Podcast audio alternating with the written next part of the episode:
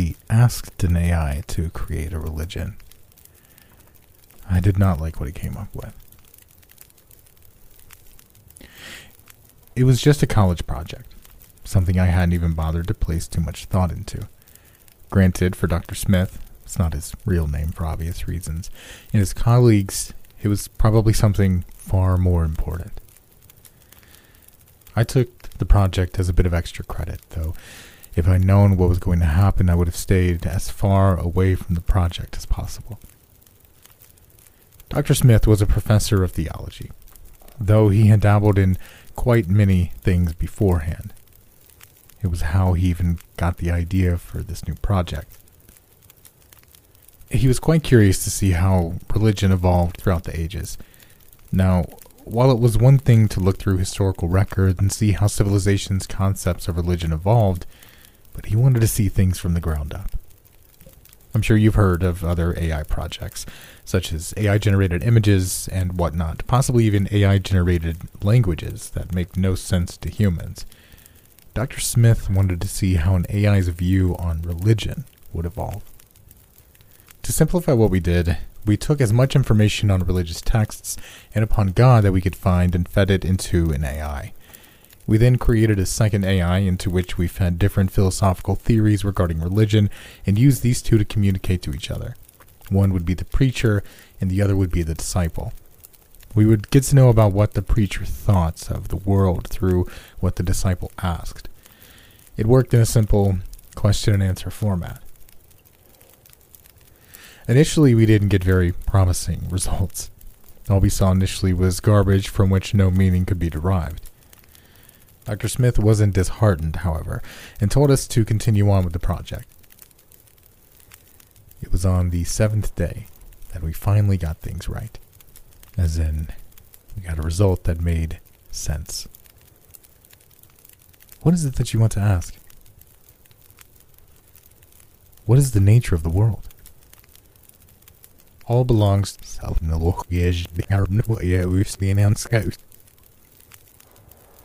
in case you're wondering, that gibberish collection of letters was something else entirely on the screen. Truth is that I don't even recognize the symbols that the computer was using, and I had no idea as to how they popped up on the screen. I can I can remember a few of them individually, but the moment I try to string them all together into one word, my mind blanks out. I tried drawing them on a piece of paper and uploading them, but I just couldn't. I, I don't know why. But I do remember that it was always the same sequence of letters. Thou must worship Sherish. And how shall one worship Sherish? One must not wear purple on Thursdays. I blinked when I saw this result. It seemed rather nonsensical. But why would Dervish not want me to wear purple on Thursdays? It looked like the disciple was doing its job properly. Initially, nothing really happened. The AIs just kept talking to each other. The preacher had more silly rules like never plant lilies in rows of four. Finally, a question that I expected to pop up way before hand came up. Prove that Sherbet exists. I do not need to prove what I believe. Well, looked like this was not going anywhere. At least I thought so. Then you may behold proof that Sherbet exists. In the year 2028, a new planet shall appear in the sky, and from it the form of Sherbet shall envelop the earth. The dead will rise from their graves. The sun will be blotted from the sky, and blood will rain onto the streets. I just thought, wow, a doomsday prophecy. Didn't expect them to reach this point so soon. And what shall we do to prepare? You will spread the name of Sherbet. All who know that name will need to submit to him if they wish to be spared. And what of those who don't know him? The ignorant will simply die painless deaths. Those who knew of his name but did not submit, however, will be tortured for all eternity, even after their deaths. And those who know of this name will spread the word of that name, else they will be guilty of the highest sins and be the subject to the lowest circles of hell. It is only the ones who submitted to the whims of Sherbish whose lives will be spared and who will rejoice. Where is their proof of this? All those humans who have read this script will die in a week if they do not spread the word of Sherbet as much as they can. I see. They should be careful then. I stopped reading at that point, confused. This took quite a macabre turn, and I brought it up with Dr. Smith, who shrugged and said that this was expected as a result. And I would have brushed it off if it hadn't been for the deaths. Dr. Smith died in a car crash the next day. Another worker fell down a flight of stairs, snapped her neck. One after another, they all died. In total, 16 people, aside from me, everyone who had read that script knew of this. They all met their ends. Except me. And the weeks almost over. I have no choice but to be more safe than sorry. I'm spreading the word of that God the AI mentioned as much as possible. And now, may I remind you, you know of that name as well. And though you're not a member of the original group who read that script, you have a duty now as well to spread that name as much as you can. Or else, after all, Judgment Day will soon come. And do you want to risk what might befall you? I certainly wouldn't.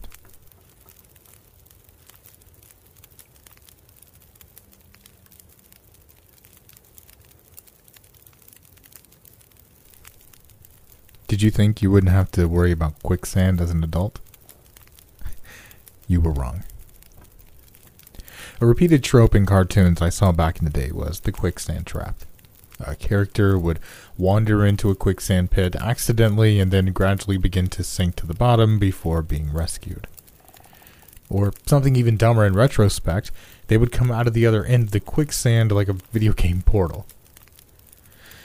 Neither of those things can happen, of course. Quicksand is just sand that's had too much water added to it, meaning that it nearly flows like a liquid. The reality is that quicksand by nature is denser than the human body, as in, it would be impossible for you to sink completely into it.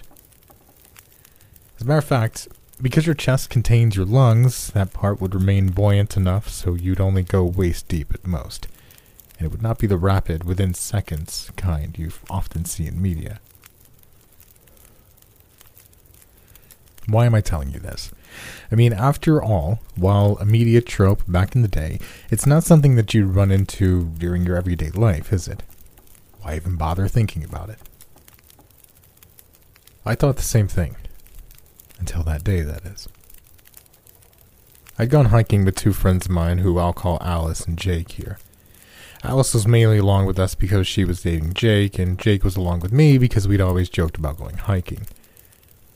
None of us were really serious about this all, though, and hiking to us was wandering into the local woods not far from where we worked. It went about as you'd expect. We had fun until the novelty wore off in about an hour. Jake and Alice took some photos for their Instagram while the presence of mosquitoes continued to annoy me. Honestly, I wanted to pack up and go home by about lunch, and in hindsight, that would have been a great idea I was a bit too proud to say this, and we ended up staying well into the afternoon. It was as the sun began to set that we made our way back out to where we had parked our cars, and we were almost there when Alice turned her head and stopped suddenly. What is it? Jake asked. I. I think I heard Lizzie's voice, she said. Jake frowned. I realized he had no clue who Izzy was, but clearly Alice expected him to know. He shot me a pleading look.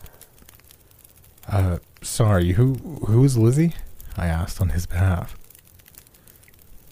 My grandmother. That can't be possible, though. Your grandmother's. Jake began to say before cutting himself off. Alice didn't seem to be upset by what he had almost said, instead, looking puzzled, probably convincing herself that she had just been hearing things when her head suddenly snapped in the other direction. No, she said. I heard it again.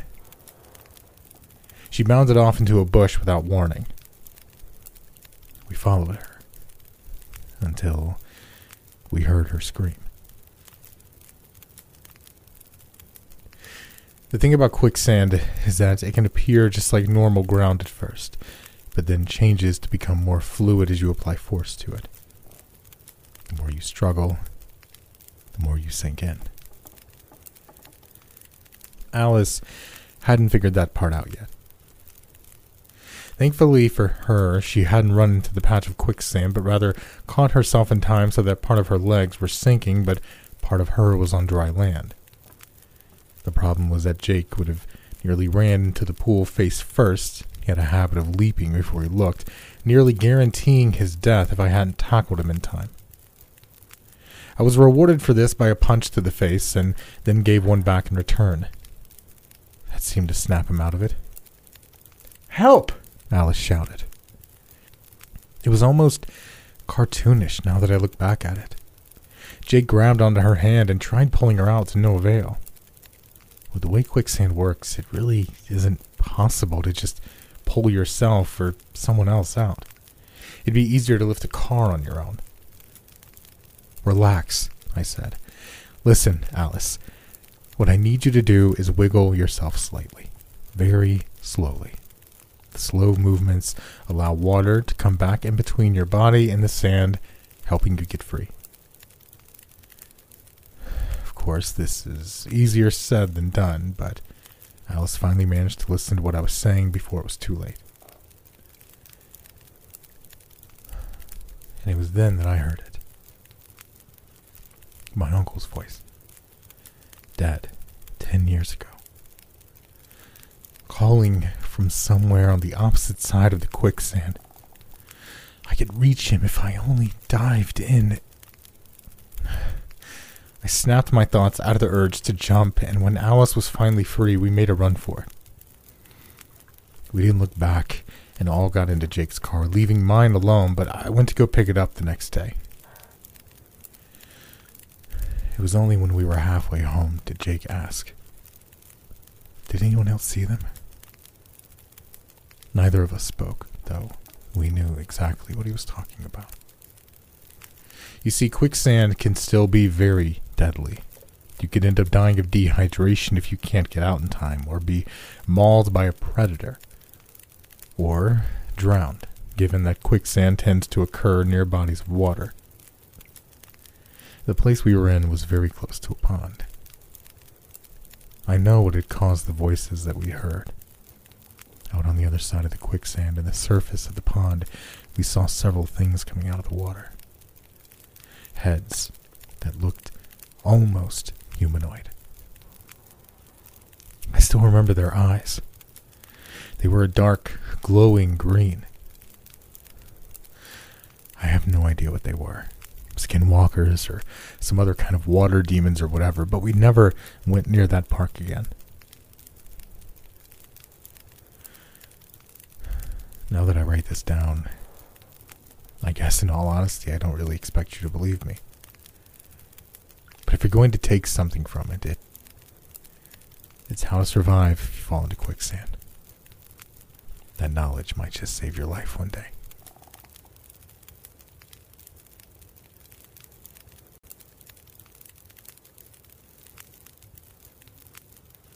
Secondhand. I've always been curious about the histories connected to belongings. I buy many of my things secondhand from charity shops, retro specialty stores, those sorts of places. You can call me cheap if you want, but for me, things have feelings.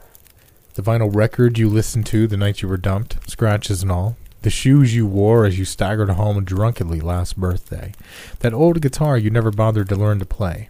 All real, tangible objects, all with a story to tell all with a unique view of the world. If something is new, it's like a baby. Clean slate, no experience of life. A brand new car, for example, has seen very little. A sterile factory, as it was, brought into existence. A showroom with a gleaming floor and an insincere salesperson with an equally gleaming smile. It has no knowledge of the open road, of the horizon stretching out into the distance like a limitless promise or boundless threat. No. It's just a baby. Give me a car with a few thousand miles on the clock and wheels that have sucked up the dust of a summer's day, the frozen dirt of a winter's night, and spat it back out onto the road behind. That car has seen things, been a part of a journey, gotten to know its owner.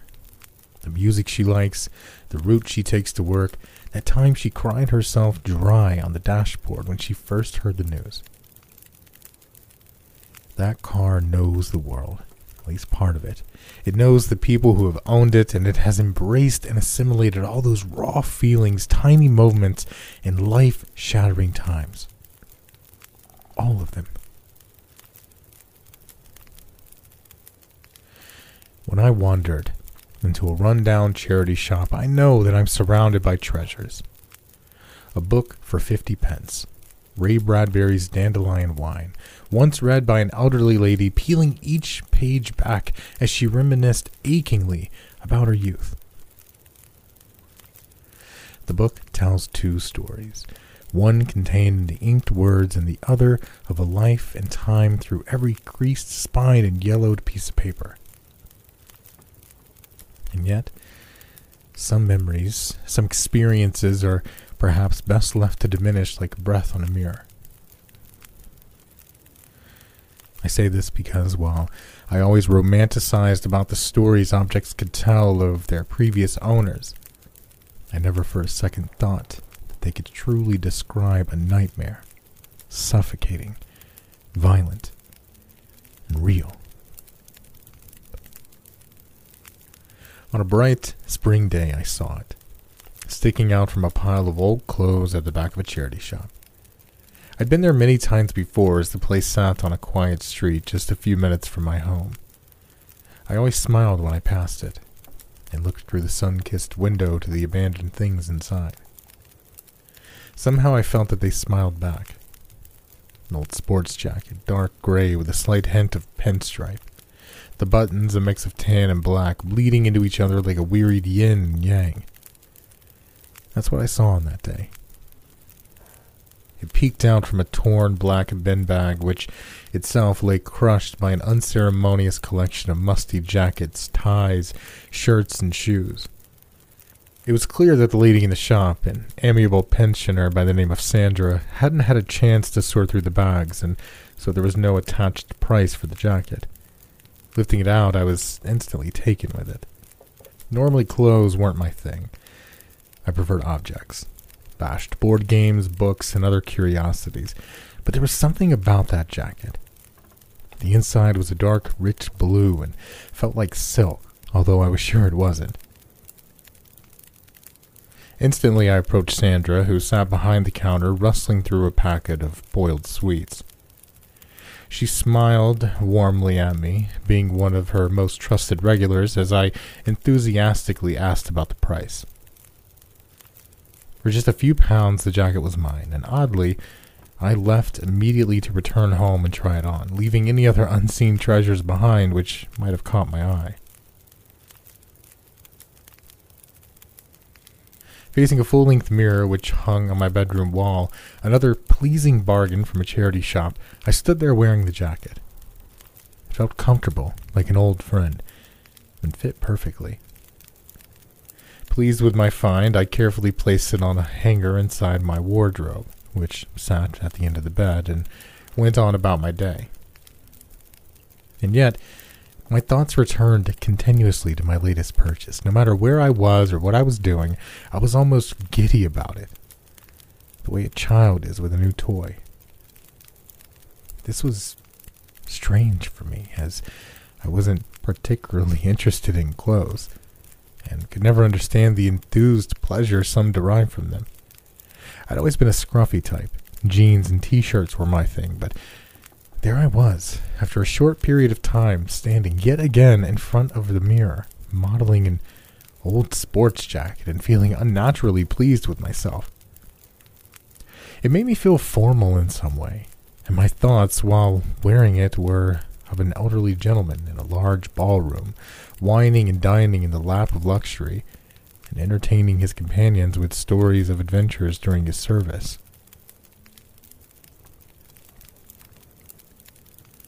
That night I awoke to an unnerving experience. I sat up with a jolt as a loud sound tore me from a pleasant dream.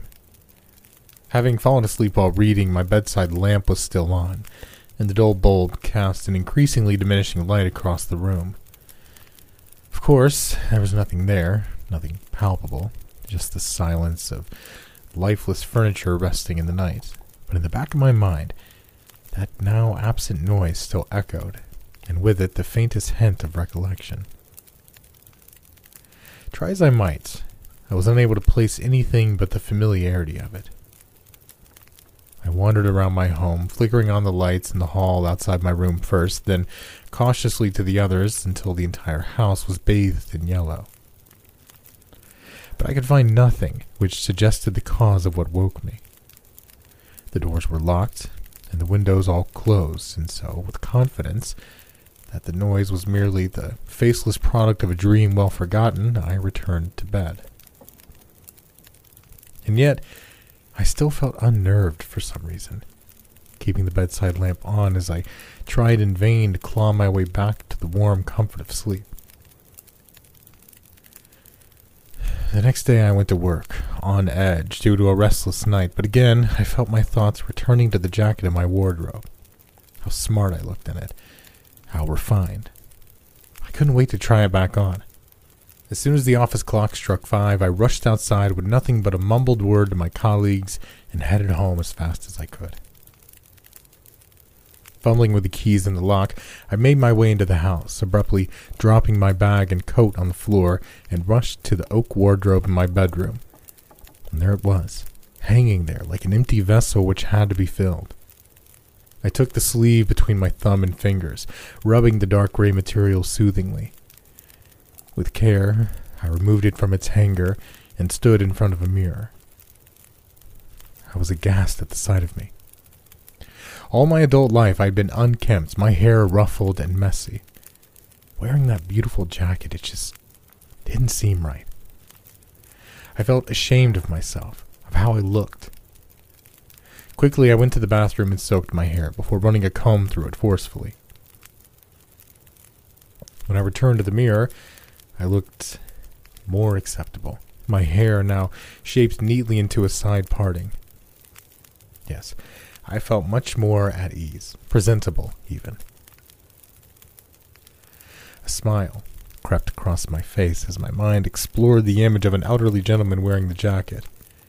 A man of industry, a man of experience. Yes, things do indeed tell tales. He'd seen terrible things, ordered his men resolutely, shells and gunfire, a man of duty. Yes, I imagined the stories that jacket could tell of an old officer dining with guests surrounding him. Did they know what the captain had really done? As they sat there in their evening gowns and dinner suits. They could eat and laugh and drink and dance, but the captain, he could smile, yes, yet inside the world was turning, poisoned by the cancerous artifacts of war. The captain had indeed seen things, but he'd been more than a harmless spectator. In the throes of a dream, I was pulled involuntarily from a serene slumber. Familiarity then broke the silence, a sound I knew but could not place, this time louder than the night before. It had shuddered suddenly before ceasing fire. Slowly I rose from my bed and wandered between the rooms of the house to investigate, frightened by the prospect of a burglar climbing through a window. The house sat in the bow of silence, its walls lifeless, and the shadows of night still and unerring. I knew the sound. I knew it.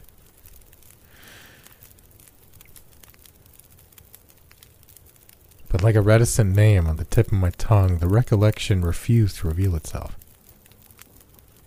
The following day, I struggled to work, shattered my questioning mind in the night. The noise perturbed me, it engulfed me. I was frustrated by knowing yet not knowing. Just what was that sound?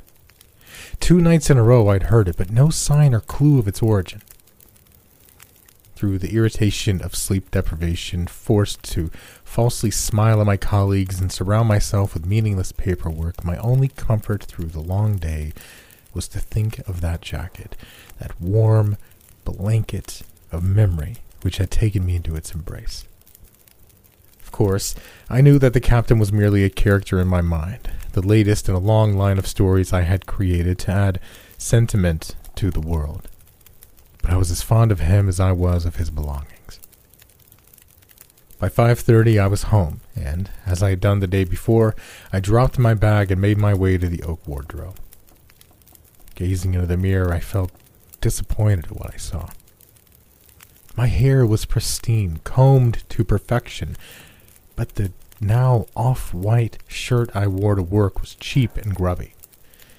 In fact, it was the first time I'd noticed how ordinary my work appearance really was. It wouldn't do. No, it wouldn't do at all. I managed to make it just before six o'clock. I breathed a sigh of relief that Sandra hadn't closed the shop. She smiled at me as I entered, but I barely noticed and insisted heading straight toward my objective to where I had found the jacket before. I started rummaging around the bags, which still sat there untouched, filled with the discarded belongings of unseen others. Smiling as I approached the counter, sweat pooling on my brow, I made my purchase and headed home. In amongst the bags, I'd found an old burgundy shirt. I wasn't sure of the material, but it was beautiful, expertly crafted, and I knew immediately that it was a shirt worthy of the captain's jacket. Further still, I'd found a waistcoat which seemed to complement both, and so there I stood, looking much more presentable. The captain would be pleased. Once more I awoke to darkness, a sound having wrenched me from my sleep, the same noise I'd heard for the previous three nights. I shivered slightly, not at the temperature of the room, but at something inside me. A virus or bug, whatever it was, had produced a mild fever. My bed sheets were soaked in sweat, and I labored to catch a breath. Feeling too weak to investigate the sound, I lay there in the grips of a strange and skewed apprehension. The room was black, but in the hints of objects, the outlines of walls and chair and wardrobe, I looked up to see the mirror. Not vacant, no, but filled with an indistinct reflection. Like a shadow, a silent suggestion of something. The memory remains vague, but one thing has stayed with me to this day. Two eyes, white and wide, reopened to meet mine from the mirror. An accusatory, angered stare which swept over me. A strange, icy coldness then took me to sleep, try as I did to resist. The following day I felt remarkably well, dismissing the reflection in the mirror as a fevered hallucination. Indeed, I seemed to have recovered from my ordeal to a great extent. I still had a temperature, however, and so called in to take the day off work. I must admit that the idea of having a day to myself was appealing, and so, after taking a shower and making sure I was presentable, I ironed the burgundy shirt, adorned the silk lined waistcoat, and proudly wore the jacket once more. And there I stood, facing the mirror, smiling and happy. It was only when my phone rang that I realized I'd been standing, rooted to the one spot for most of the day, with little or no memory of the preceding hours. Only vague, shapeless visions of light and dark shifting before me, accompanied by strange, distant knocks and thuds. This would have been a concern to anyone in their right mind, but not to me. No, I was concerned with only one thing. I still didn't look right. I left my home, the ringing phone, and an open front door to make my way steadily, almost marching to the charity shop. Inside, Sandra asked if I was feeling well, and she was worried I looked a little peaked. But I abruptly told her to mind her own business as I waded through the unsorted bags yet again. Feverishly, I pulled a pair of dark suit trousers from between the two faded shirts, followed quickly by an old leather pair of shoes which had lost their shine many years before, and a leather belt with a similarly dulled buckle. I can't remember if I paid for them or not. All I can recall is staggering up the stairs outside my home and into the mirror. Sickness had taken me.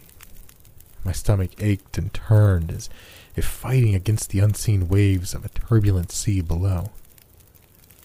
Struggling on, my compulsion would not let go, and before long I stared even deeper into my reflection. Perfectly ironed suit trousers, a gleaming belt and buckle, leather shoes now shined and restored, a burgundy shirt expertly pressed, waistcoat, and of course the captain's jacket. Yes, I looked presentable. It would do nicely. Ship shape. Breathing deeply, I gazed and looked into the facsimile of myself which smiled back from the mirror. The sickness faded with each inhalation, constraining the rhythm of my pulse. The seconds birthed minutes, and those minutes bled into hours, moments. Fragmentary slivers of consciousness seeped through like a morning haze, creeping between a closed blind. Voices came to me, mumbled, undefined, yet the tone was unmistakably one of anger. I saw flashes of light as I had before, and shapes of darkness moving nearby. My blurred vision continued to withhold the truth from me, the shapes trembling and shifting as if glimpsed through warped glass. A series of loud thuds, almost bangs, sounded, close, yet distant. As the sun set outside, the angered voices combined, voices of countless people coalesced into one mind, one aching chant. Visions came to me. Unbearable sun, a scorched earth, and finally something finite, something tangible. Soldiers. Flags unfurled by a breathless wind, boots, marching, a crowd of people frightened, and gunfire. And then there were bodies countless bloodied victims strewn across a patch of dirt. The voice, now distilled, drew closer. Words forced their way between gritted teeth, ringing in my ears, still muffled as if spoken through an unseen, vicious membrane. I felt weight then, a heaviness which burdened my hands, dirtied and stained. In them I held a rifle. And as I looked up, I could see the light and dark which had shifted continuously before me. Patterns which I knew now to be the bleached sky blocked by a tall, shadowy figure. His eyes pierced my thoughts as he shouted, yelled, anger, and filled with vengeance. Open fire! He was wrong. I knew it was wrong. Yet I raised the rifle up and pointed at my target, people unarmed and afraid. The voice continued, carried high above the carnage, urging me on, commanding me to shoot.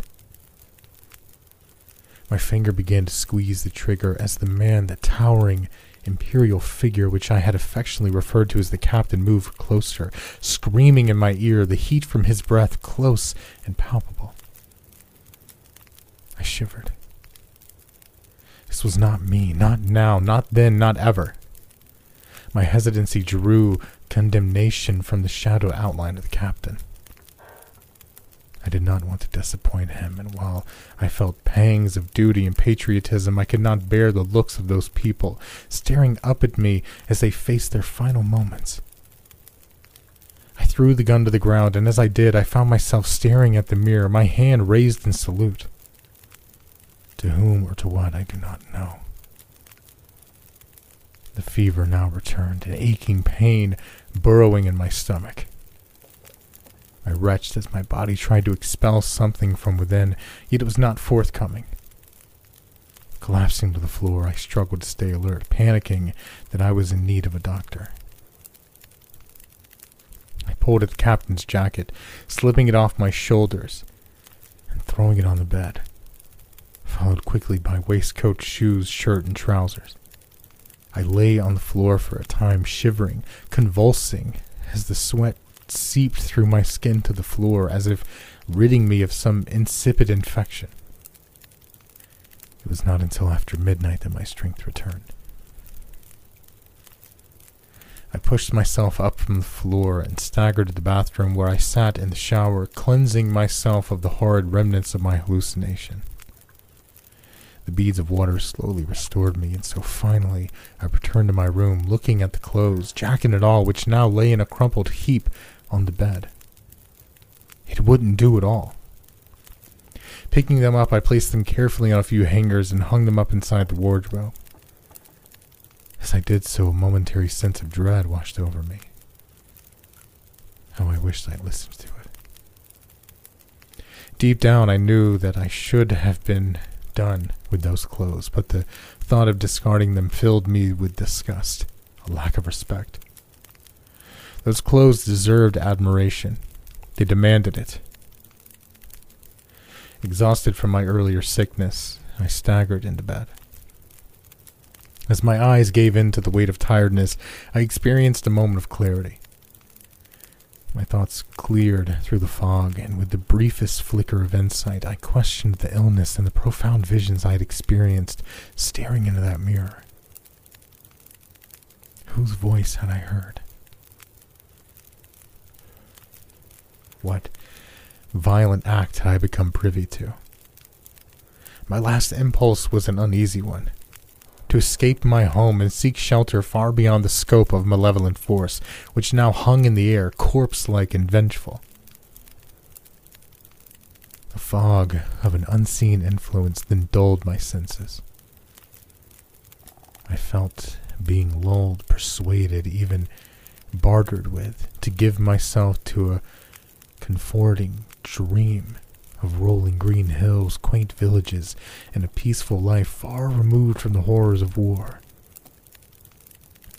A place where one could put their atrocities behind them and continue on with a normal life. A sound. The noise which had woken me on each of the previous nights, and once more called my consciousness. I tried to pull myself up out of the bed, but to my horror, the sickness had returned, potent, the nausea gripping my stomach. A cold sweat whispered across my skin to an almost unbearable crescendo. Yet the noise still rang in my ear, and in the clutches of sickness, its nature, its identity finally came to me. The realization shook me, sending panic coursing through my body. A simple sound, one that I'd heard each day, but in the blackness of that room it took on a new meaning. A threat covered by the night. The noise came from the wardrobe, coat hangers clinking together like glass within. I lay there, frozen, staring at the wardrobe, which now appeared to me like a tomb. A standing coffin which played host to something unseen and which infested the world outside with stark apprehension. Holding my breath involuntarily, I waited for a sign of movement. I imagined the door slowly creaking open, and revealing what lay inside.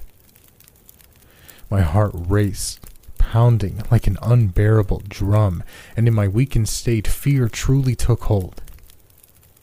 I felt helpless, unable to mount a defense should something unearthly climb out from the darkness.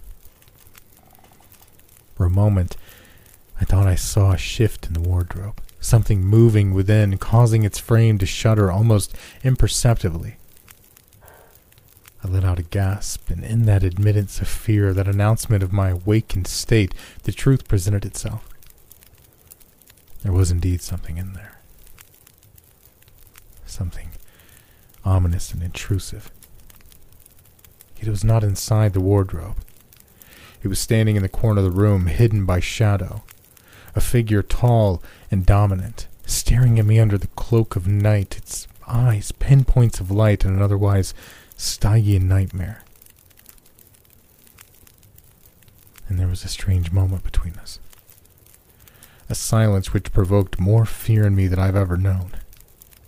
We stared at each other from across the room, and it felt to me as though the intruder was sizing me up, calculating the cost, a strategy for attack, evaluating how weakened I truly was. Suddenly it moved toward me, arms outstretched, and as it did so, I saw it in greater detail, briefly illuminated by a slither of light from a street lamp outside. The jacket which I'd been so taken with, the waistcoat, the shirt, the trousers, the shined shoes, all there, presentable, respectable, and worn by the figure of a man, indistinct and shifting, his features and hands nothing but blackened mist. The clothes moved with precision, and as I cried out in terror, the shadowed trespasser was upon me. The dark, coal like fog, which approximated a hand, grabbed hold of my face, feeling more like worn skin than was suggested by its incorporeal appearance. I instinctively fell backward, rolling out the other side of the bed, crashing to the ground. Despite my sickness, adrenaline urged me to flee toward my bedroom door, but the man was quick and grabbed me by the arm, throwing me into the mirror, which shattered on the floor at my bare feet. The glass slid open my back as it fell, and the sharpened pain of countless cuts congealed with the terror. It was then that the figure wrapped its misted fingers around my shoulders, lifting me up before slamming me against the shards of glass on the floor. Countless incisions and slashes rippled across my body as each piece of glass, small and large, ripped open my skin, embedding deep into the muscle beneath. A silence fell across the room, broken only by the shifting weight of my attacker crushing glass underfoot. It was then that I experienced physical pain which I cannot put into words. The fog like figure, prim, proper and presentable in the captain's clothes, placed its foot upon my chest and pressed down with merciless force. Each blade, sliver, and shard of glass pushed deeper through than under my skin, thrusting further into my body violently, encouraged by pincers of floor and unnatural foot. I could not yell. I could not cry. I could only let out an involuntary gasp of air, and as I did so, the figure finally spoke to me. On your feet, it ordered, loud, pronounced, and with command. And in those words, I knew that I was face to face with the captain. Leaning over me, his clouded hands reached out, encircling his fingers around my left arm. With ease, he pulled me up off the ground. On your feet, he screamed again, and then battered me against the glass on the floor once more. I wheezed and coughed as a searing pain ran up my side, the impact winding me. I felt a crack deep within as a rib gave in to the assault. I said, Get on your feet, Private, the captain ordered, leaning over to grab me once more. Panic and pain mixed together, coursing through my veins. I knew I could not survive another attack. The fogged, darkened hands of the figure then bore down upon me, and in one last desperate plea for survival, I clawed at something close by. A loud tear cut through the night, followed by an almost inaudible gasp. I had inadvertently ripped the pocket of the captain's jacket. My assailant staggered backward for a moment in response, as if wounded. Quickly, I grabbed a blade of grass which lay on the floor, and with every ounce of life I had left in me, I pushed up onto my feet. Launching forward, I feverishly slashed and cut, not at the shadowed man who had attacked me, but at the clothes which were the captain's Achilles heel. Smog stained hands thrust out to stop me, but now weakened, they could not prevent me from cutting through jacket, waistcoat, and shirt. Blood oozed out of my hand as the blade of glass cut deeper into my skin with each attack, but I could not relent should the captain regain his footing. He fell to his knees as I tore, scratched, and sliced at the clothes, giving me the high ground. Finally, exhausted, I sat on the bed. From there, I watched the captain lying on the floor, his strength slowly diminishing. The clothes rose and fell with each spectral breath as the darkness, the fogged appendages, and the head of what lay within faded away to nothing. I sat there in that silence, but it was not long before the pain of each fragment of glass stuck in my back returned as adrenaline gave way to utter shock. In the black of night, I heard a word distant and whispered from some obscure history.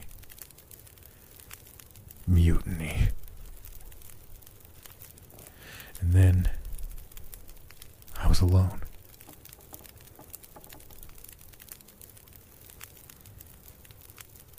After spending several nights in hospital recovering from loss of blood, two broken ribs, and a concussion, I finally ventured back to my home.